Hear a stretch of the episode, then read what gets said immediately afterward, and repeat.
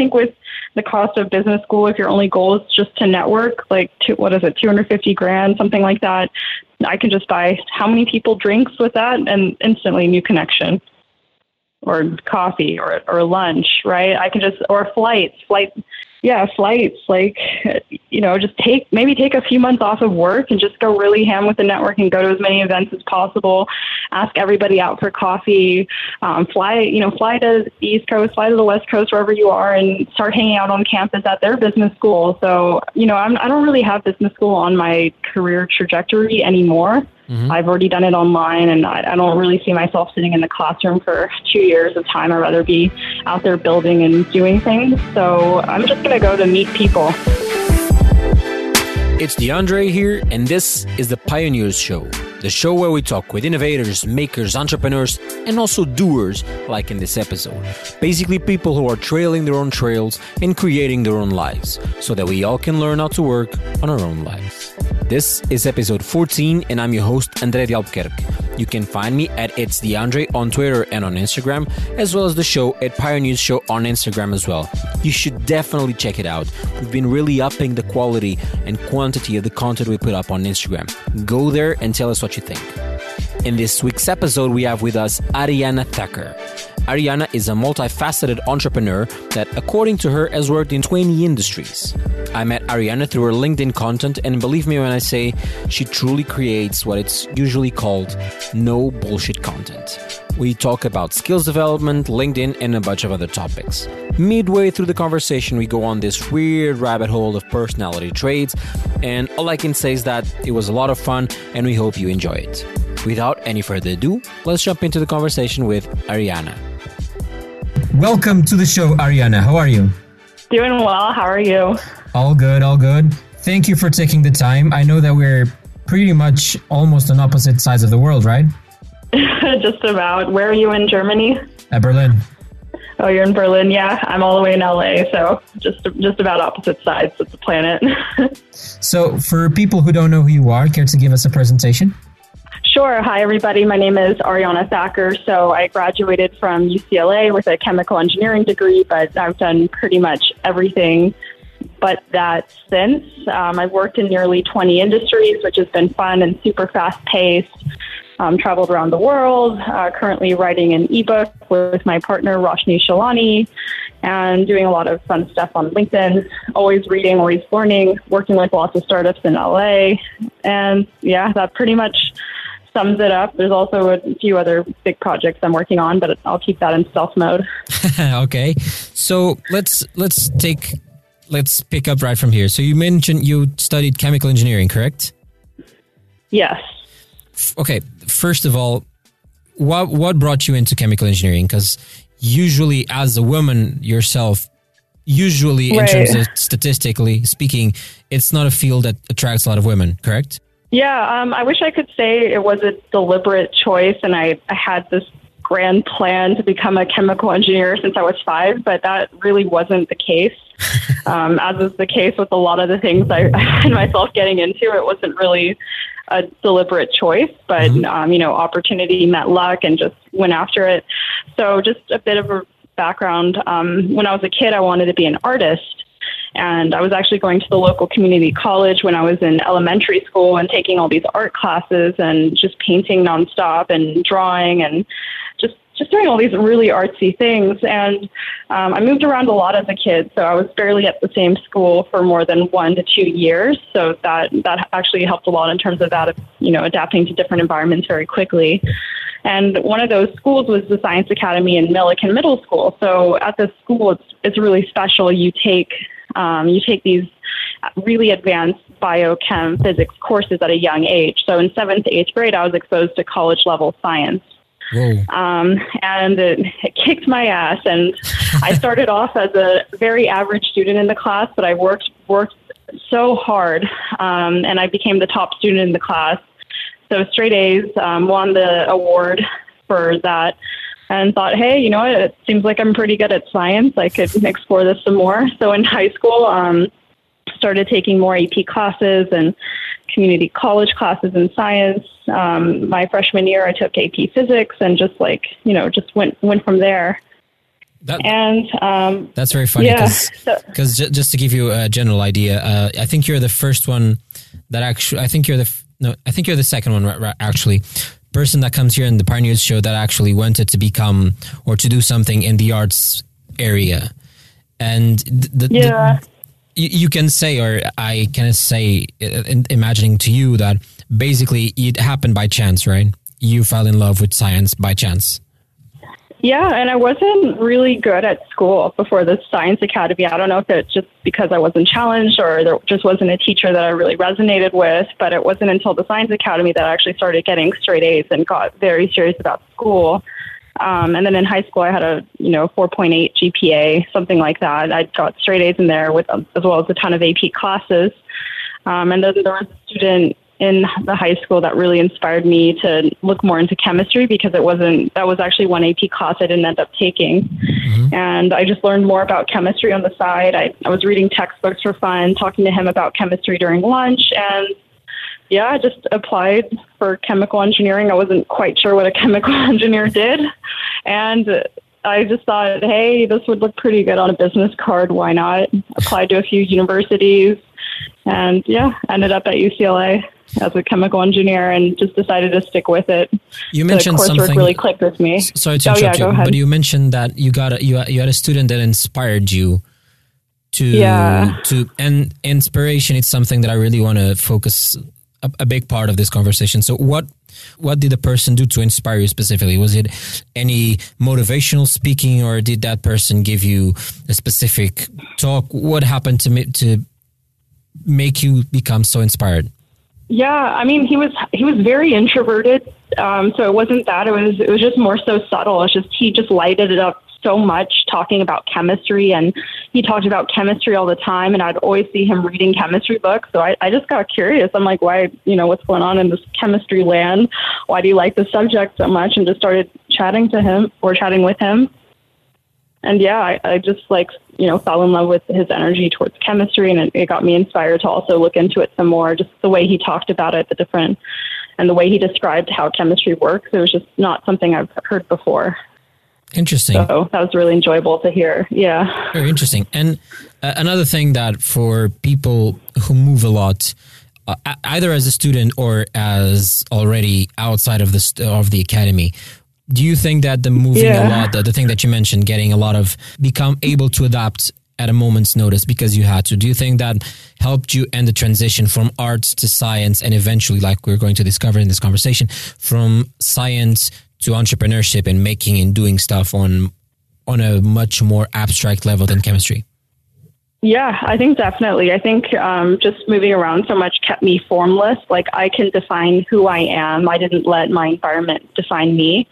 So, you know, I'm in complete control of my interests and the goals I pursue and the industries I pursue. Um, and I feel like, you know, if you're in the same spot for a long time, you feel a lot of social pressure just to pursue one thing, either from like your parents or your environment or your friends or whoever whoever you spend the most amount of time with or even your own self limitations, right? You're like, I'm, but I'm this person. I can't change. But I've never really had that mindset. I'm like, okay, if I want to learn this, I'll just go ahead and learn it. I'll just buy some books online and, you know, schedule um, meetings with friends and then go take an online course. And, you know, I'll, I'll just find a way to do that. Or, you know, like, for example, I don't even have social media besides LinkedIn.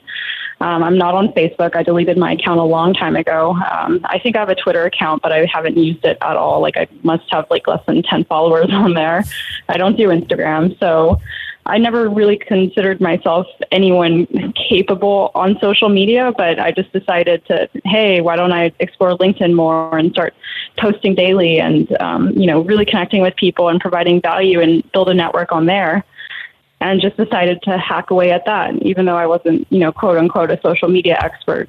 So I, I never let those things define what I do or who I am. And you mentioned LinkedIn, and that's actually something interesting for because we actually met through LinkedIn. I was following you for quite some time now, and interestingly enough, you always seem to post things that are at the same time very inspirational, but at, but also always focused on a personal anecdote to tell a story. And I think that's a very interesting approach that you have on LinkedIn specifically. Right. Yeah, I don't like to bullshit. Um, you know, I'm not posting things that I don't know anything about. It's, it's stuff that I've done through like my work experience or like helping someone else directly. So there's always a personal story tied to it, and like it, it's it's said in such a way that other people can do it too. Like it's not abstract. So uh, the goal on LinkedIn is to take these really complex topics and codify them into simple and actionable steps. So that's the overarching theme with anything that I post on LinkedIn. It's like, how can others do it too? It may look complicated and mysterious from the outside, but that's often not the case with anything. If you can break anything down into small actionable steps and then you can start executing. Cool. Uh, we'll we'll talk more about LinkedIn in a few minutes, but I really wanted to go to touch on another point that you mentioned that you've been working with around 20 industries. Yeah, close close to that, between 15 and 20. Um, and that's not all through my consulting work either. That was that also includes experience beforehand. So um, when I was working in corporate, when I was um, you know internships during college, I even had um, some startup experience before college started. So that was that was really cool too. Um, so just between my first job and now, it's close to 20 industries. I mean, moving a lot, like you said, also make, gave you the capability of, once again, being able to do all these 20 industries, which seems at one point, even for a person with 40 year resume, 20 industries is quite some, quite, quite a lot, right? Yeah, but you'd be surprised on how much overlap there is and how much transferable skills apply to whatever you're doing within these industries, even if the projects are completely different, the role is completely different. I think a lot of people are held back because they're like, oh, I don't know anything about, you know, the energy storage industry. How can I break into that? And I think it's just, you know, trying and being okay with not being fully prepared, trying something new. Like, don't be a perfectionist about it. I'm not a perfectionist, and it, that took me a long time to change that mindset because for the longest time I was a perfectionist. You know, I had to get the straight A's, and the reports had to be perfect, and everything had to be perfect. But shaking off that skill was really hard, and when I did that, I just felt so much more comfortable um, just trying more things, and it, I've really stretched and grown quite a bit just from doing that mentally, mentally shifting from not being a perfectionist. You mentioned transferable skills, and yeah, let's let's take a step back on, on this specific topic. What is a transferable skill specifically? What is a transferable skill? A skill that applies to several different roles and industries, right? Um, so let's say you're a really good problem solver. That's not really confined to just one type of role, right? Or let's say you're really entrepreneurial. Like there's a lot of different companies and industries and roles that can benefit from that quality.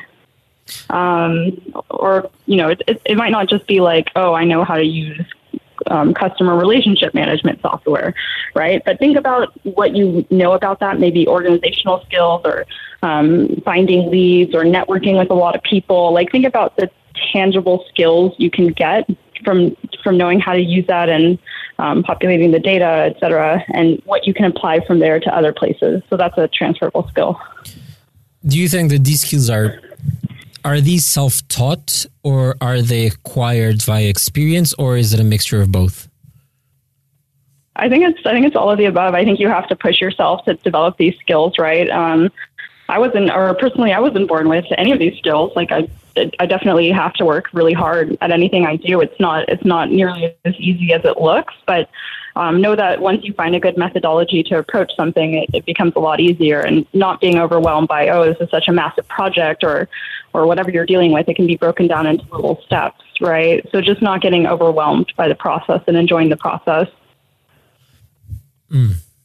But okay, th- then let's take let's take for example a student, someone who's just finishing yeah. college and is interested in a multitude of different industries and it's not a technical founder therefore that person wants to, to join a startup or venture off and create something do you right. th- how does what, what would be your advice would it be try and read more and get these skills or go work for someone else get these skills acquire learn from them or what would you tell them um, I think it's so circumstantial, but let's say you you have a safety net. Let's say you can live at your parents and they're willing to you know pay for your food and whatever. Um, so you can take a chance, right? I would just say go ahead and, and just start making moves on whatever that idea is. But first, first do your due diligence and making sure there's a problem and understanding your customer and um, putting together a business canvas is a good place to start. it's all about, you know, setting a hypothesis and validating that hypothesis. So talking to lots of people who are your target customer and really understanding their pain point and what's valuable to them and how are you going to quantify that value proposition to them and how would they describe your product, right? Picking up on those keywords um, because that's what you would use in your copy and your advertisement and on your website too. You know, that's it all ties into your marketing. So, so um, I'll just start creating, right? And if you don't have the technical skills, one, learn them, or two, partner with someone who does, or three, hire someone who does, right? There's there's an option for everything. The internet's such a magic tool; you can find anyone for anything. Like there's really no excuse for that. So, and for you, you mentioned that the, okay, that they you can learn them or hire someone who who knows it and knows it way better than you will ever be able to. So, but imagine that I'm playing a little bit of devil's advocate, but imagine that I'm a student and saying, yeah, but I'm not a programmer. You say, okay, you can hire someone. Yeah, but I don't have the money. You can partner. Ah, yeah, but I don't know anybody.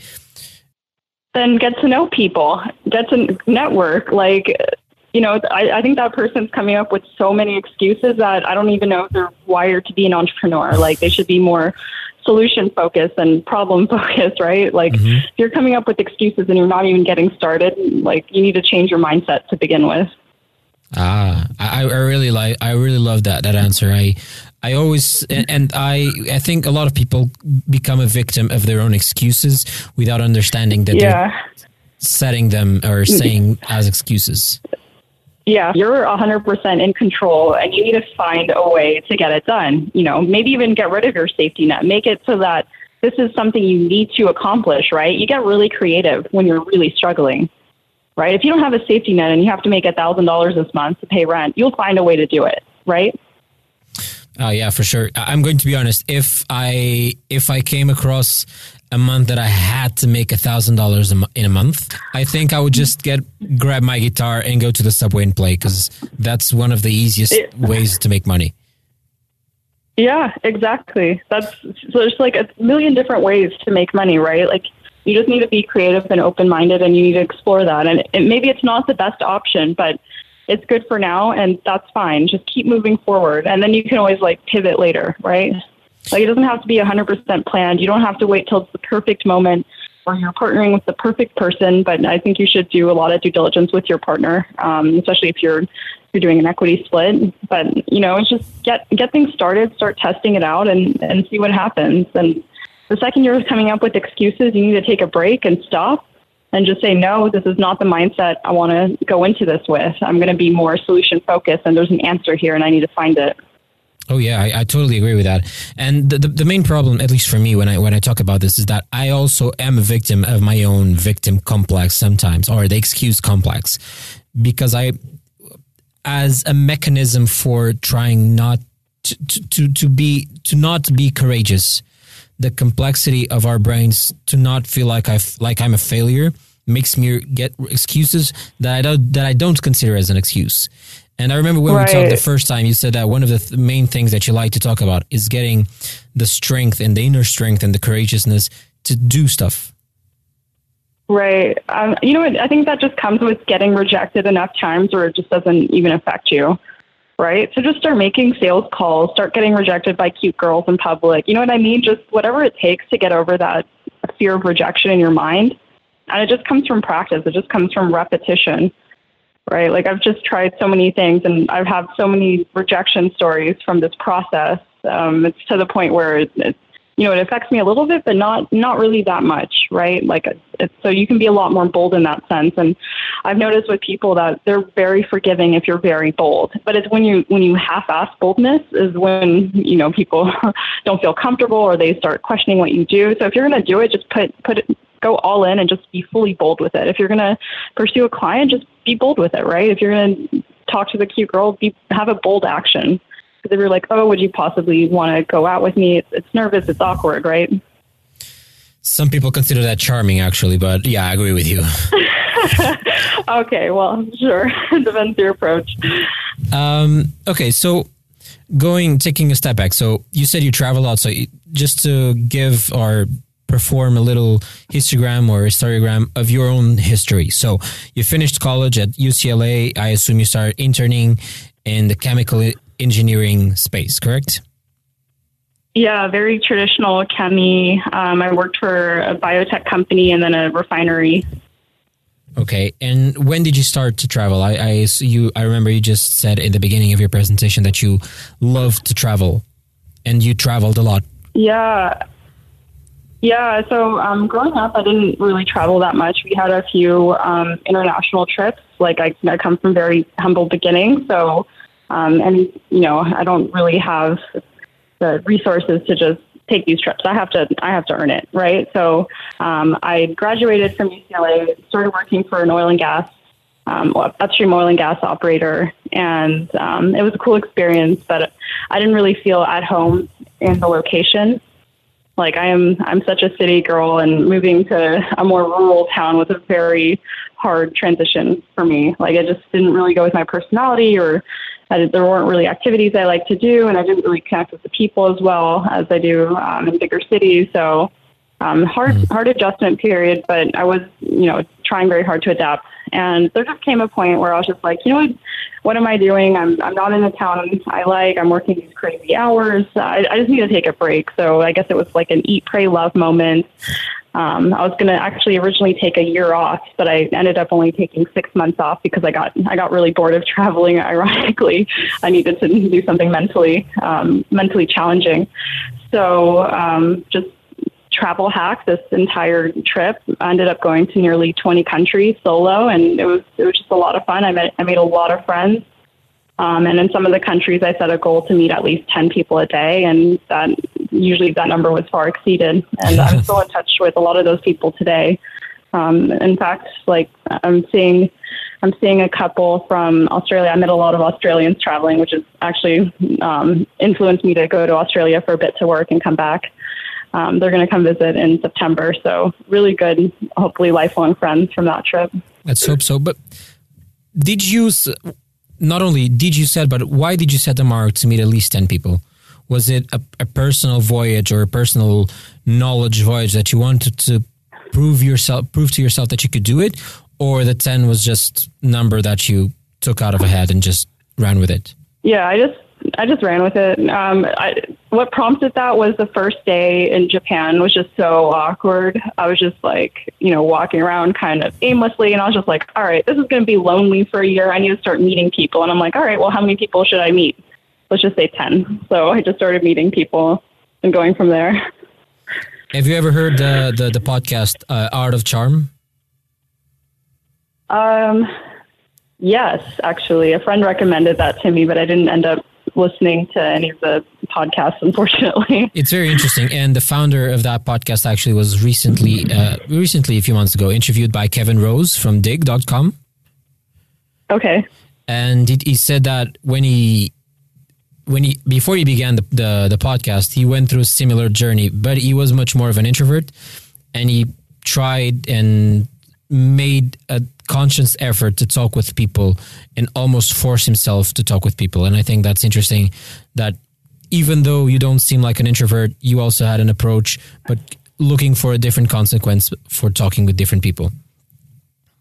Yeah, I mean, it, I guess it's very, you know, it depends what my environment is. If I'm really comfortable, I'm a raging extrovert. But if I'm in a situation where I am uncomfortable, I do get uncomfortable, right? Like everybody gets uncomfortable once in a while. And um, it's those times where you have to step it up, right? Like get over those nerves and start meeting people and set a goal like that. If you're at a networking event and your nerves are killing you, just say, hey, you know what? I'm going to meet three people today, get their business card, and that would be an improvement, right? It's just it's just improving incrementally from where you were yesterday or where you were a week ago. I totally agree. Um, totally agree with that. Yeah, yeah. Have you taken a personality test? Are you are you introverted or extroverted? I'm an extrovert, but I consider I I know that I'm an extrovert, but I actually consider myself a fake introvert because I'm someone who can be very much very much an extrovert if I want to, but if I'm tired or anything, I would rather be in my own corner listening to a podcast or reading a book or talking with someone right. about basketball. I don't care about anything else. Right. Yeah, I'm the same way. Um, have you taken a Myers Briggs personality test? Yes, I am the debater. I think that's the. the Uh, the, uh, there's there's this website called 16 Personalities that ba- basically uses the the Myers Briggs test and says that I'm a debater. Yeah. That whenever there's something that it's intellectually stimulating for me, I just like to go with it and don't shut up if necessary. Oh, that's really cool. I like that. Do you remember what the four letters were for that? I got the campaigner for that. it's ENTP. Oh, okay, interesting. Cool. There yeah, are- we're off by one letter. And some of the things there, there are no rules. We're trying to accomplish something. I really love this. Yeah. Yeah, personality tests are cool. I kind of went on a like personality test binge for this past month. Um, like if you get a chance, you should take like a DISC personality test. I done that. I think I did that the other day. Actually, I, I applied Oh, for. A, DISC. yeah, I think I applied for a job given thing, and I think I have it here. Uh, Do you know what your results were? yeah, here, DISC. So I'm. This is. Let me get the name. Okay, decisive, interactive, stabilizing, and cautious. That's the names, right? So yep, exactly. I'm- yep. I have a high. I have a little bit over the decisiveness. I have. Okay, what what percent? What do you know the number? It's 56 out of 49. I'm trying to get the numbers. Ah, Okay, so Oh, okay. so I have the values that are aesthetic, economic, individualistic, political, altruist, regulatory, and theoretical. But if I go to the disc, it's 56 out of 49 in terms of decisiveness, decisiveness, 99 out of 81 in terms of interactive, Nice. eight- 88 out of 17 for stabilizing. And, Okay. and 14 out of 42 in terms of cautious. I'm not very cautious, apparently. Yeah, we got the same. We got the same C score. so we're, we're pretty Clearly. similar. yeah, I got like a 99 for D, a 99 for I, like a 20 or so for S, and yeah, like between 14 and 20 around there, like very low for C. Just, and just just so- so for people who are listening, and this may sound a little bit weird that we're talking about. I adv- advise you to take the disc personality Yeah, test and also the 16 personalities test 16personalities.com and the thing that in terms of the 16 personalities most interests me to be honest is that i've done the personality test in different times with if different ages and i know that some of the answers i'm 100% sure that they changed but it still gave me the Ah. same result Yeah, you know what? Mine's been the same for I don't even X number of years, however long I've been taking that test for. It, it doesn't ever change. I don't know. And yeah, you're right. The questions have changed. because there are things that you no longer uh, assume that, that they have that much high uh, importance to you there are things that you now simply don't care or don't value that much but apparently Yeah. there, there's some weird algorithm there that always goes up to the same freaking thing oh, how eerie! Crazy. Yeah, I think Disc was a lot more in depth hmm than 16 personalities. Like, what did you get? Like a 70 page report from that one? Did we take Uh, the same one? i took the tony robbins one so it's Yeah, I took the Tony Robbins. one. Yeah, so it was like a 70 page report or so. Um, and it just goes so in depth, like your preferred communication style, um, like how you like to learn new things, um, how you listen to others. Like it just goes so in depth. It's it's crazy. I think the funnier thing is that then this the, the the same thing goes to the seven dimensions of value and motivation. And when I talk with my girlfriend, she laughed a lot because it's literally aesthetic. It's the it's the thing that I don't care the most. It's as long as it's done, Yeah. I don't care if it's beautiful. And in terms of regulatory, I don't care about rules. I just want to be. It's li- literally lit- written here. You are able to be a multi-threaded problem solver, solver able to shift gears and project in a flexible way. I literally do not care about anything else. Break all the rules, just make it happen. I think uh, my managing director back in Paris said that uh, it's something about everybody's heard about that done is better than perfect, but then he had a poem Yeah. about about the perfection, and it was a weird poem, but I'll I'll see if I can link up and sh- send it to you later. But it was a very interesting poem about that goes around the same thing that done is better than perfect. Yeah, I mean, depends on the job. Um, it's like I don't know. I'm I'm, I'm under the knife. I'd rather the surgeon be perfect than than just done, right? Oh yeah, that, that that's for sure. But once again, the, these are skills that to be done have to be perfect. Right, right. Yeah, for sure. Um, so how how do you how do you shake off that perfectionism? Like how have you ever had that, or is it just natural to just you know kind of bull in the china shop, just get it done and keep going? Uh, I'm I can be one of the the bigger procrastinators ever at one point. Oh, okay. I, I, think if something happens, I'm I'm a very mission driven person, but at the same time, I can be a master procrastinator. So, which means that sometimes when the push comes to shove, I try to be as close to done than perfect. If it's something that I truly love and go to the perfection, usually that is either takes too much of my time or I get bored right. with myself. Right. Does right. that happen to you as well? Um, like procrastinating or the the the, the struggle for, for for trying to fight off perfection, perfectionism rather. Um, I think yeah, earlier on in my career for sure, but now it's just um, I've developed these new habits towards you know I'm I'm very much focused on it getting done rather than perfect, and just being okay with that. And it, it took you know yeah, so yeah, I think yeah, as we've we've mentioned throughout the podcast, done is done is better than perfect, and just developing the habits to be okay with that. So let's say you have a PowerPoint presentation, and you know not all the fonts are the same or the text is aligned. You know, it, depending on the circumstance, if it's for a client, maybe you know clean okay. it up a bit. But if it's internal for the team, then is it really necessary? Is it really worth your time? And think of it from a company perspective as a business owner, right? Does the business owner want you to be spending an hour improving the aesthetics, or would they want you to spend an hour looking for other cost savings within the company, right? Yeah, yeah, of course, of course. I totally. But but the thing is, when we're talking yeah. about clients, there's this weird line that's unwritten line that it comes between done versus yeah. perfection and done versus not not caring at all. You have it has to be well done at least yeah, aesthetics impact your credibility definitely with clients, right? Like you want it to be presented well because if you have a spelling error in your PowerPoint presentation, then you're probably losing your audience right at that right at that moment, right? Or if it's not aligned, if it's not aesthetic, you're going to be losing your audience. Um, so in that in that sense, it should be closer to perfect than just done. An interesting thing that we mentioned about clients that you've mentioned that you've done consulting. In which kind of consulting yeah. do you do specifically, or do you, don't you have any um, specific consulting? I don't feel like it's, I'm really a consultant because I don't just you know throw out ideas. I actually run with it and execute and and start building. Right, like I don't just the client hanging.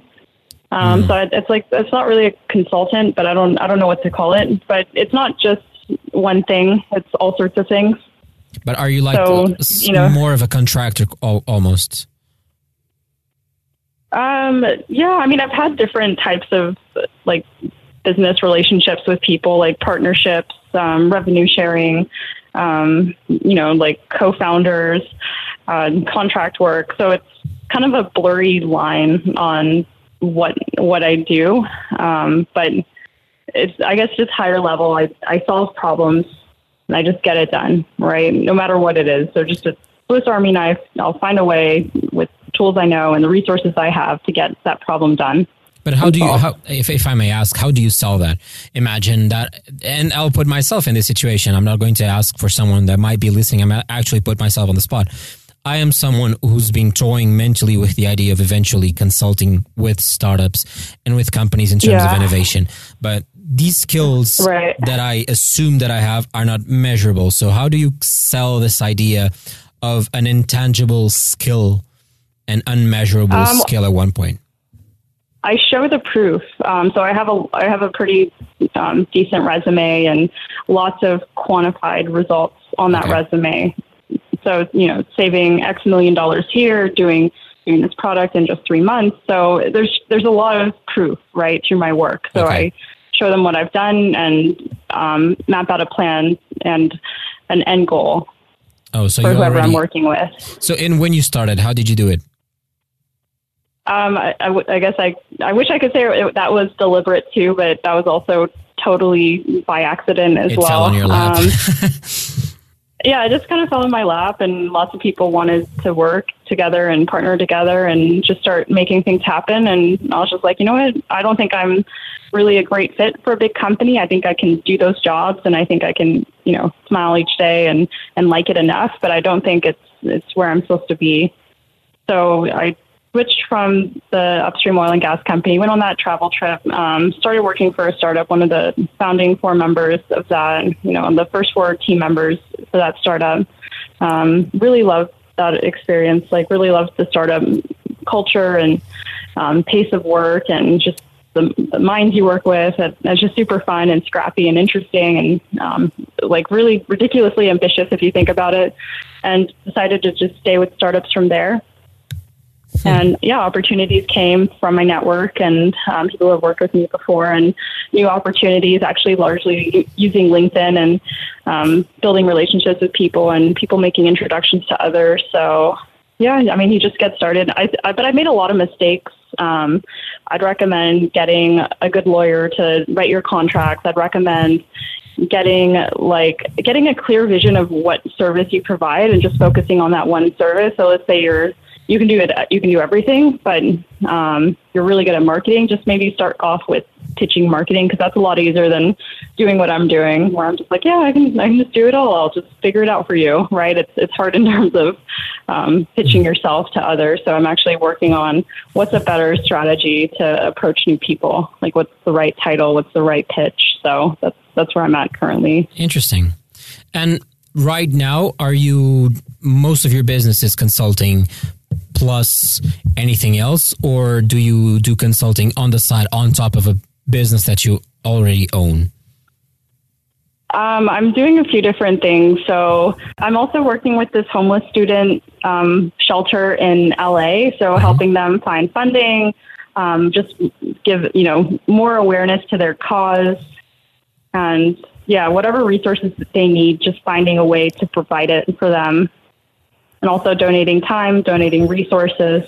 So there's also that. Um, there's also the ebook um, and just posting on LinkedIn daily on top of like a few other projects that are in stealth mode too, as I mentioned earlier. Going back to this transferable skills idea, is there any book, any resource outside – or any resource rather that you can recommend for people who are interested in this whole idea of a transferable skill that can be used in a multitude of dozens of industries that can make a person truly not only location independent but can make them also industry independent. Is there any book any resource that you can recommend um, I have like a huge list of books for that, um, just because there's just so many different subjects to look into and read. Um, but I maybe just start with the Four Hour Work Week by Tim Ferriss. I think that's a really good primer. Mr. Timothy to get Ferriss. started. Yeah, um, Four Hour Work Week. Um, I mean, there's there's a lot of these types of books, right? It depends what your goal is. Like, for example, if you want to get better at negotiations, um, maybe purchase Getting Past No, um, Never Split the Difference. I'm trying to think of another really good negotiation book. Um, it has yes in the title. It was also, I think, the same author as Getting Past No. Mm. I'm blanking. Do you know? Do you know what that book is? No, no, I, I, never heard of it. I've, of course, I've heard of the Four Hour Work Week, but Getting Past No, I've, I've never heard of it. Oh yeah, I mean, there's there's tons of books, and it's just getting started on subjects you're interested in. Um, just like looking at my bookshelf, it's seriously a big hodgepodge of different things. and one of the things that I also and we can I can actually talk about this. One of the things that I first got to pay more attention about what you were posting on LinkedIn, and we're still going to mention LinkedIn, of course, but was the super resource folders that you were sharing when you were applying for an MBA.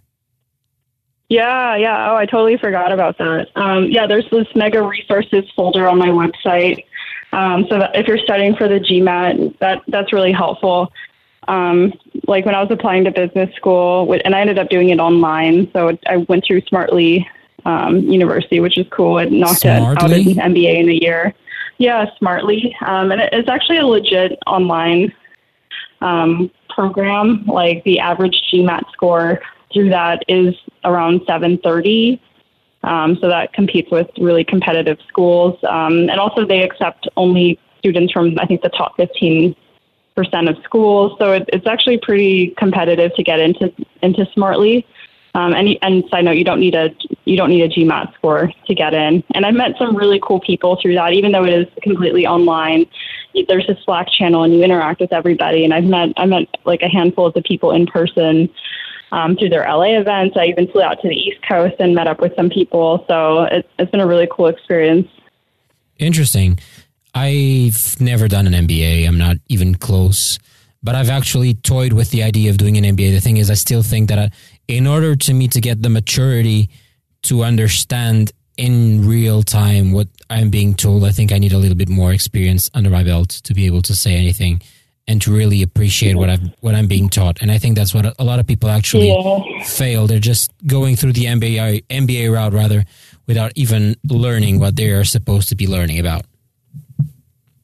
Yeah, yeah. I mean, there's, I'm sure you've experienced this in class. There's times where the material just clicks and you're able to make all these connections and like come back with such a sense of, wow, that was such an interesting approach. And then there's other times you're sitting in class where you're like, what, what is happening? What, I don't, I don't even understand. Like there's no, there's no foundation. There's no, there's no connections in place. So yeah, I think I think that's smart. Um, also, I think for what you're doing, you're just so naturally good at business and so business minded. I don't know if an MBA would be so useful for you, right? It's an expensive. It's expensive in terms of time and resources. Like especially since you're more entrepreneurial. Um, does does that really make sense? Is another question. I've I've that actually was a question that I had for you. The, the thing for me is if I ever go and do an MBA it would be more for the network itself. But I know that I can build a network, personally speaking, and even with the podcast, I can build it. But I think that I don't know. I think it's a cop out at the same time to not read some books. If I'm being told what the book has said or the book has, I also have the knowledge that the books give me, but at the same time, I have a diploma that says, yeah, this kid knows business. Even though I can prove it, like you said, in with results, I've never had Actually, never. Nobody has ever talked with me or asked me that. Interesting. Now you're interviewing um, me. tables have turned. Yeah, I mean, totally. Um, I think with the cost of business school, if your only goal is just to network, like two, what is it, two hundred fifty grand, something like that, I can just buy how many people drinks with that, and instantly new connection, or coffee, or or lunch, right? I can just or flights, flight yeah, flights, like, you know, just take, maybe take a few months off of work and just go really ham with the network and go to as many events as possible. Ask everybody out for coffee, um, fly, you know, fly to the East Coast, fly to the West Coast, wherever you are, and start hanging out on campus at their business schools. Um, I actually joined Forte um, Fellow Forum, Forte Forum, and through that, it's just, this like pre MBA program for women in business. So I'm meeting so many different women in business through that program. There's actually the Forte Forum tonight um, where all the different business schools are attending and all sorts of people. So, you know, I'm, I don't really have business school on my career trajectory anymore. Mm-hmm. I've already done it online and I, I don't really see myself sitting in the classroom for two years of time. I'd rather be out there building and doing things. So I'm just going to go to meet people, right? There's so many of these different events there and I don't need to spend 250 grand or go into debt in order to do that. But, you know, some people, some people do, like some people do need a serious career refresh and they want to go back to a big company and this is the best way to pivot, right? So it, of just, course. This is very general advice. It totally depends on your circumstance and your goals. But go through that pros and cons list and think like, okay, is this the best way to get to my end goal? Is this the best way to accelerate where I want to go? Interesting thing that uh, you mentioned uh, what the money can get you actually one of the the the, the founders or what sorry one of the guests that I had here in the podcast before uh, was Jag Singh and he didn't have an MBA and for him he said literally that he took kind of a, a Tim Ferriss route. He had money to invest and instead of paying for a business education he started investing in startups to learn with them. Right. Yeah same with Jason Calacanis right? He's a pretty big angel investor.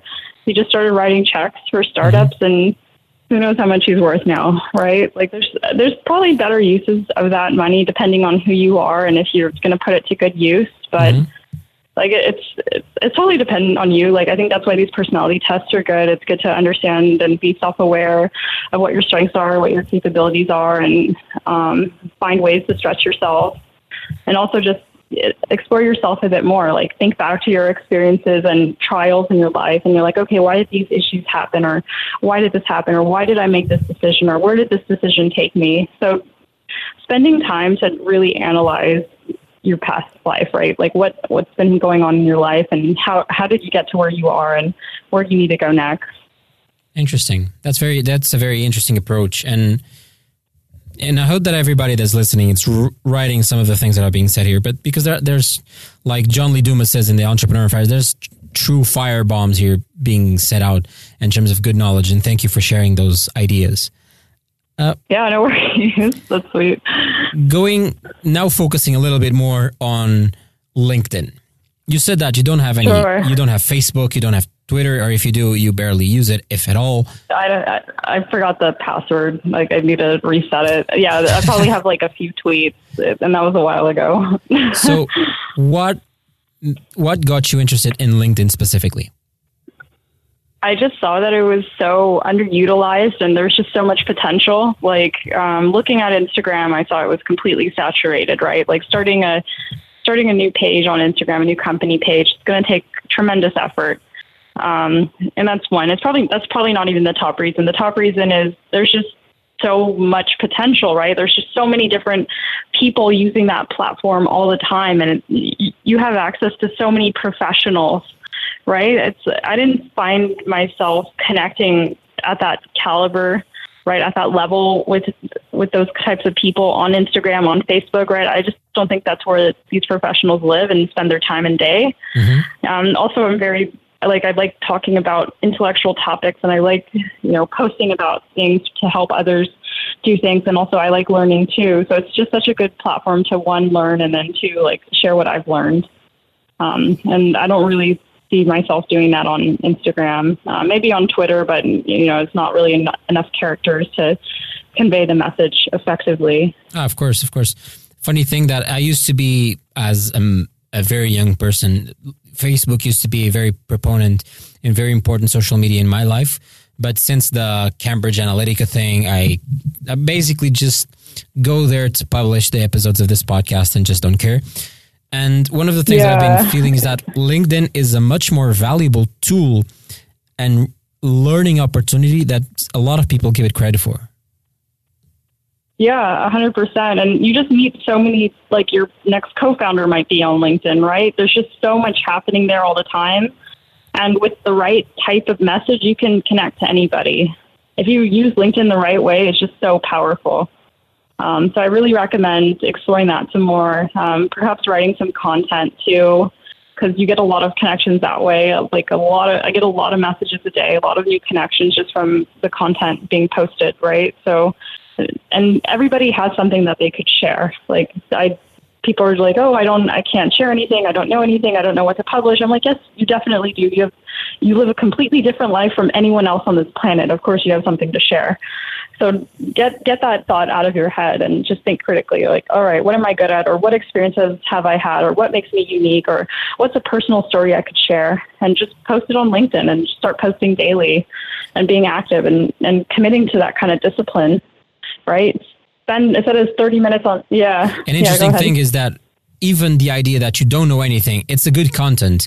If you are upfront about not knowing what to post, what not knowing what your skills are, you're actually putting people on the journey. If you keep doing and publishing every day, like you said, 30, taking 30 minutes for it, basically if you yeah. start by, if you start with this part of the story, I don't know what I'm good at, or I yeah. have no story to tell, basically you're getting people into your own story and that you can share what you're learning, what you know now, yeah. and be able to value yourself as well.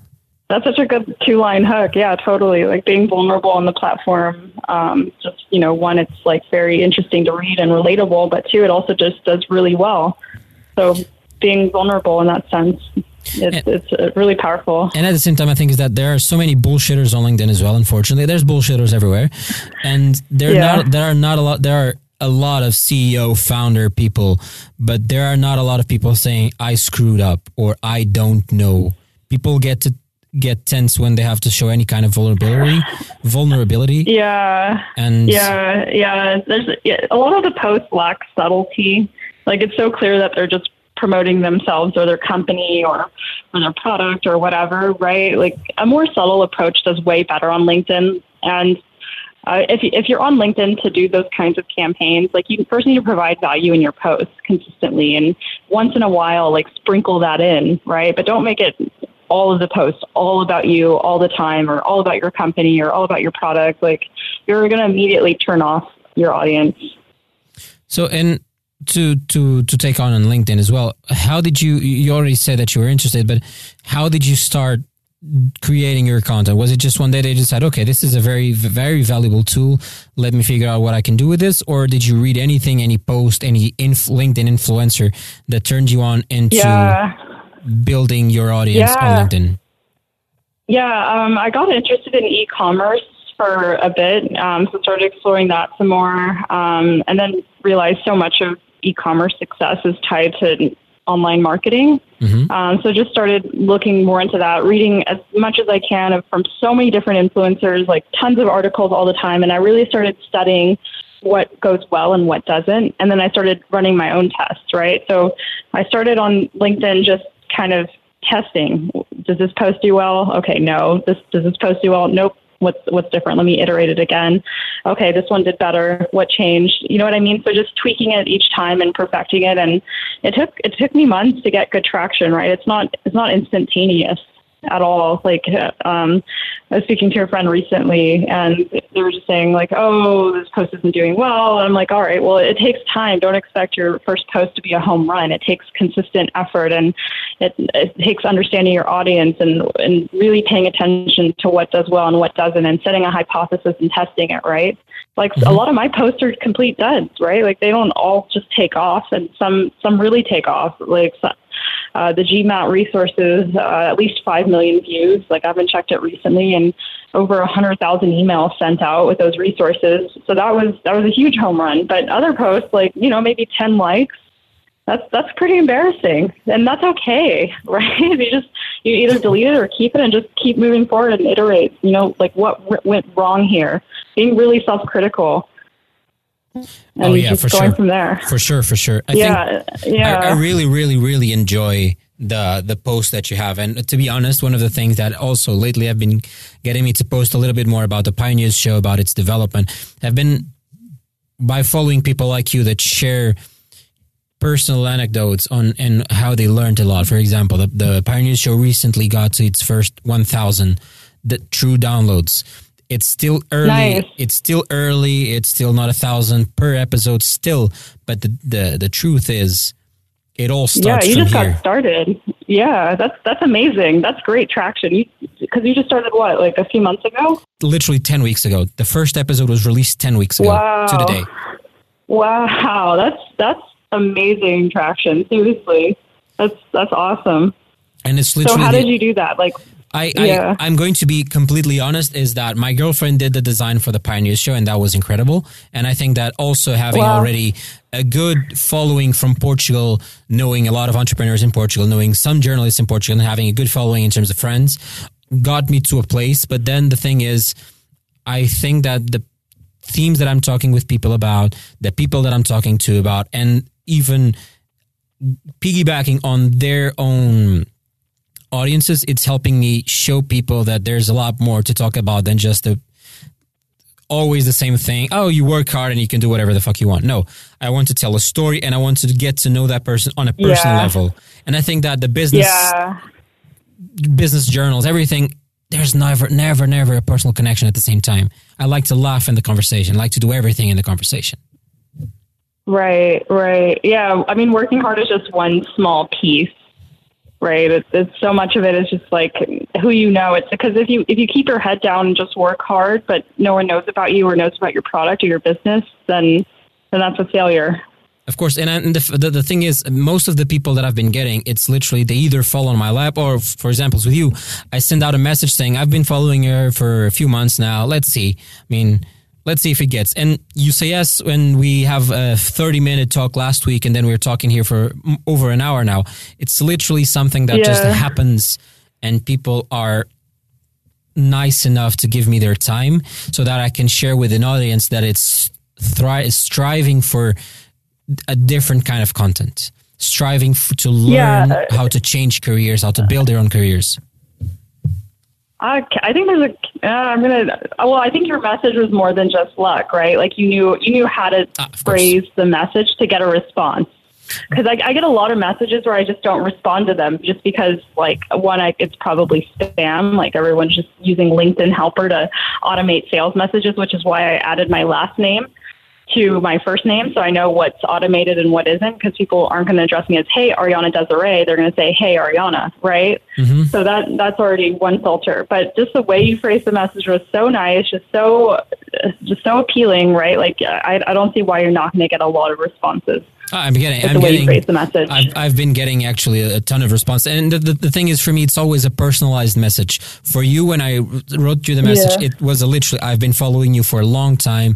I've, I have still on my Google Drive the mega resources folder. So I've been following, so I know what to tell you. A few weeks ago, I tried approaching a CEO. He actually said no because right now he doesn't have a lot of time. But I literally said, I love your product. And I think your product, like what I want to do, empowers people. So I really want to get you on the podcast. So Yeah, yeah. I think yeah, actually ditching um, these automated message services and just going for the personalized approach. Like, it's better to double down and spend a lot of time writing, like let's say five personalized messages in a week, than sending out thousands of generic ones. Oh yeah, yeah. Because it's yeah, it's quality. It's quality. It's not quantity. Like you want to be very targeted, like with who you're contacting and what you're saying. Um, and sure, not everyone's going to respond, but you're going to get a much higher yield and just a way better connection that way. and and on, uh, on at the end of the year or at the end of the day, it's literally that idea that your net worth it's your network, and if I'm just adding people Yeah. because that's not interesting for me, and I think that won't be interesting for anyone who's listening to the podcast because I want them to show to show them as well for people who are listening that the conversation that I'm having with you. Which is being great, and thank you so much for taking the time. Literally means a lot, but it's not bullshit. We're literally having a good conversation. We're learning from each other. I'm learning from you. I hope that you're learning from some things that I'm saying. So this is achievable for anyone who has a mission and is willing to work for it, and at the same time who is willing to go through their goals. Right, right. Cheers. Uh, what's your biggest strength? Like, what do you think drives you to do what you do, or is your secret superpower that that just attracts this success for you?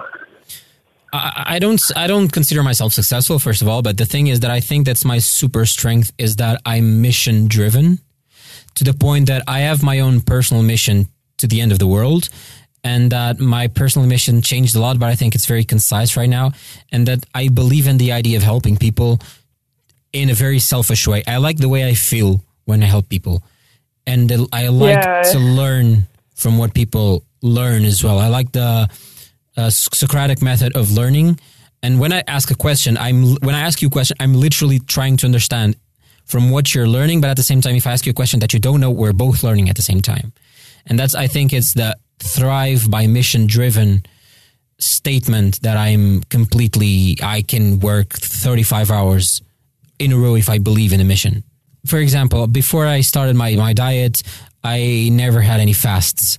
And I remember one day I was just so focused on the thing that I was doing that I went like for 30 hours without eating because I was just focused. Of course, in in this, I was I slept, but I just focused a lot. And now I, let me change the question back to you, if I, if you don't mind. What's your what are your biggest strengths? Sure. Um, good question. I think approaching things in a very simple way. Um, there's a, lot of the problems I'm getting. They're they're posed very like they're very they're very complex problems, but usually the best solutions are simple. So finding just ignoring the irrelevant and focusing on the simple, elegant solution to the problem. So I think that's my biggest strength. So just just dealing with a lot of ambiguous data and information and even a problem statement, even the other person doesn't know what they want. They're just like, just do something. So mm-hmm. being in a very ambiguous environment and distilling it down to, okay, what's the simple, elegant solution to this big jumbled mess? So I think that's my biggest strength. Very nice. And if if you don't mind, how did you find that strength specifically? Because a lot of people talk about self awareness, and I would like to know how did you come across that strength or that to be aware of that strength? Um, I think it was just repeatedly told to me. I don't think I was really aware of it, especially like really early in my career. Like I really had no idea what my strengths were. Like I thought my strengths were like, oh, I have a lot of energy or a lot of passion or um, I have a strong work ethic. But I, like it, you know, I, I don't think those are those are just. Hmm. Yeah, I think it was just talking to a lot of people. They're like, wow, okay, that was just such an ambiguous problem, and seeing other people struggle with not really having a well-defined problem. But you know, I, I like really like those types of problems where there's no there's no easy answer right off the bat, or it's not it's not very obvious. So, like, I think I excel in those types of environments, and seeing other people comment like, "Oh, okay, you, can really parse through all of that and come up with a simple solution very quickly." Hmm. Interesting. Well, this conversation has been great, and I would like to know if you're now willing to jump into lightning round. Yeah, what's the fire? Yeah, yeah. You know, let's just do it. Don't tell me what the fire round is. No, I, I, have to explain to you what a lightning round is. A lightning round, a fire round, oh, whatever. Okay, it's, sure. it's basically really okay. simple. I'll ask you one question. Yeah. And you have one minute to answer. Oh, okay, sure. Hopefully, yeah. Hopefully, I can answer it in less than a minute. If, ah, how many questions are there? Eight. Eight questions. Okay, yeah, let's do it. I'm ready. First of all, what's the book or books that have impacted you the most? Uh, Disciplined Entrepreneurship by Bill Aulet. Mm-hmm.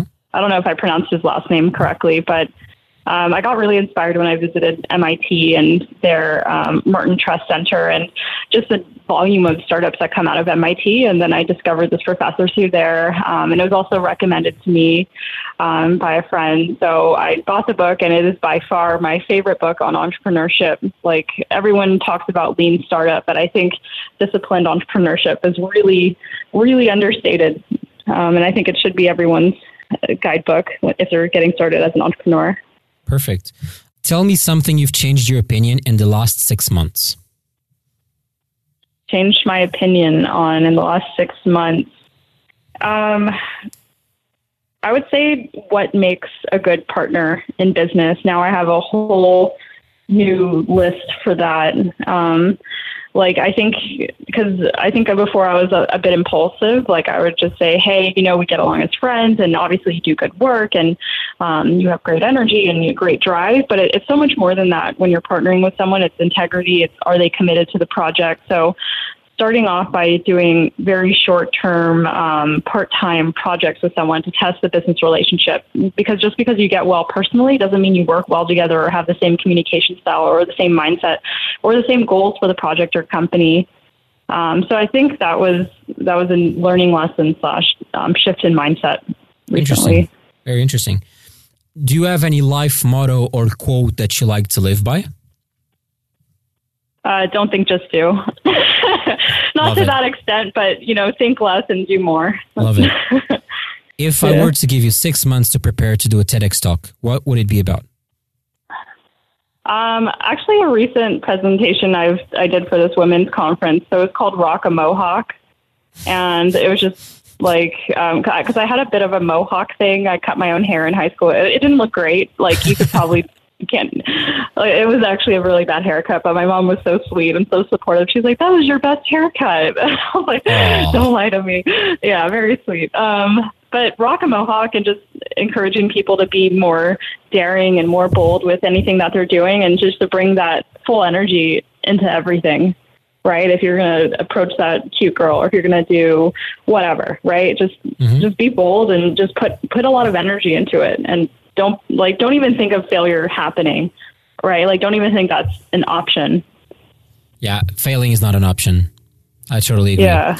before we yeah. go into the blogs and getting to know there's one last point that i would like to to talk about. And this is actually something that i never thought i would i would do even though i say this in the intro of every podcast but I think you fall in the category of a doer and not necessarily a maker. Makers are the ones that nowadays we talk, we hear about the indie makers, the developers, they are location independent, but you're not necessarily a developer. So, as a doer, is there any resource, any tools, any websites that can someone listening to this conversation right now, going somewhere, walking their walking their dog, washing dishes, whatever, you can tell them to. Yeah.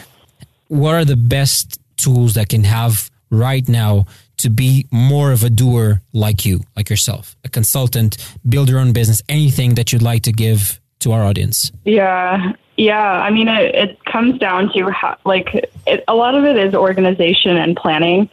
Um, so just sitting down, getting a spreadsheet open or getting Asana open and, and coming up with all the little details and the little steps something something that you can execute on and setting setting goals for yourself for each week right? Because if you're tackling like starting a new business or doing a new product or whatever you're it's a beast of an endeavor right? And it's easy to get eh, discouraged or not want to do it after a few months or oh it's so hard but you know you just you just start to love the process because you have the process broken down into little steps. And it's okay if those steps change but sitting down and coming up with a detailed plan, I think is important, but also being flexible and saying, okay, this plan isn't working. Let's let's change it.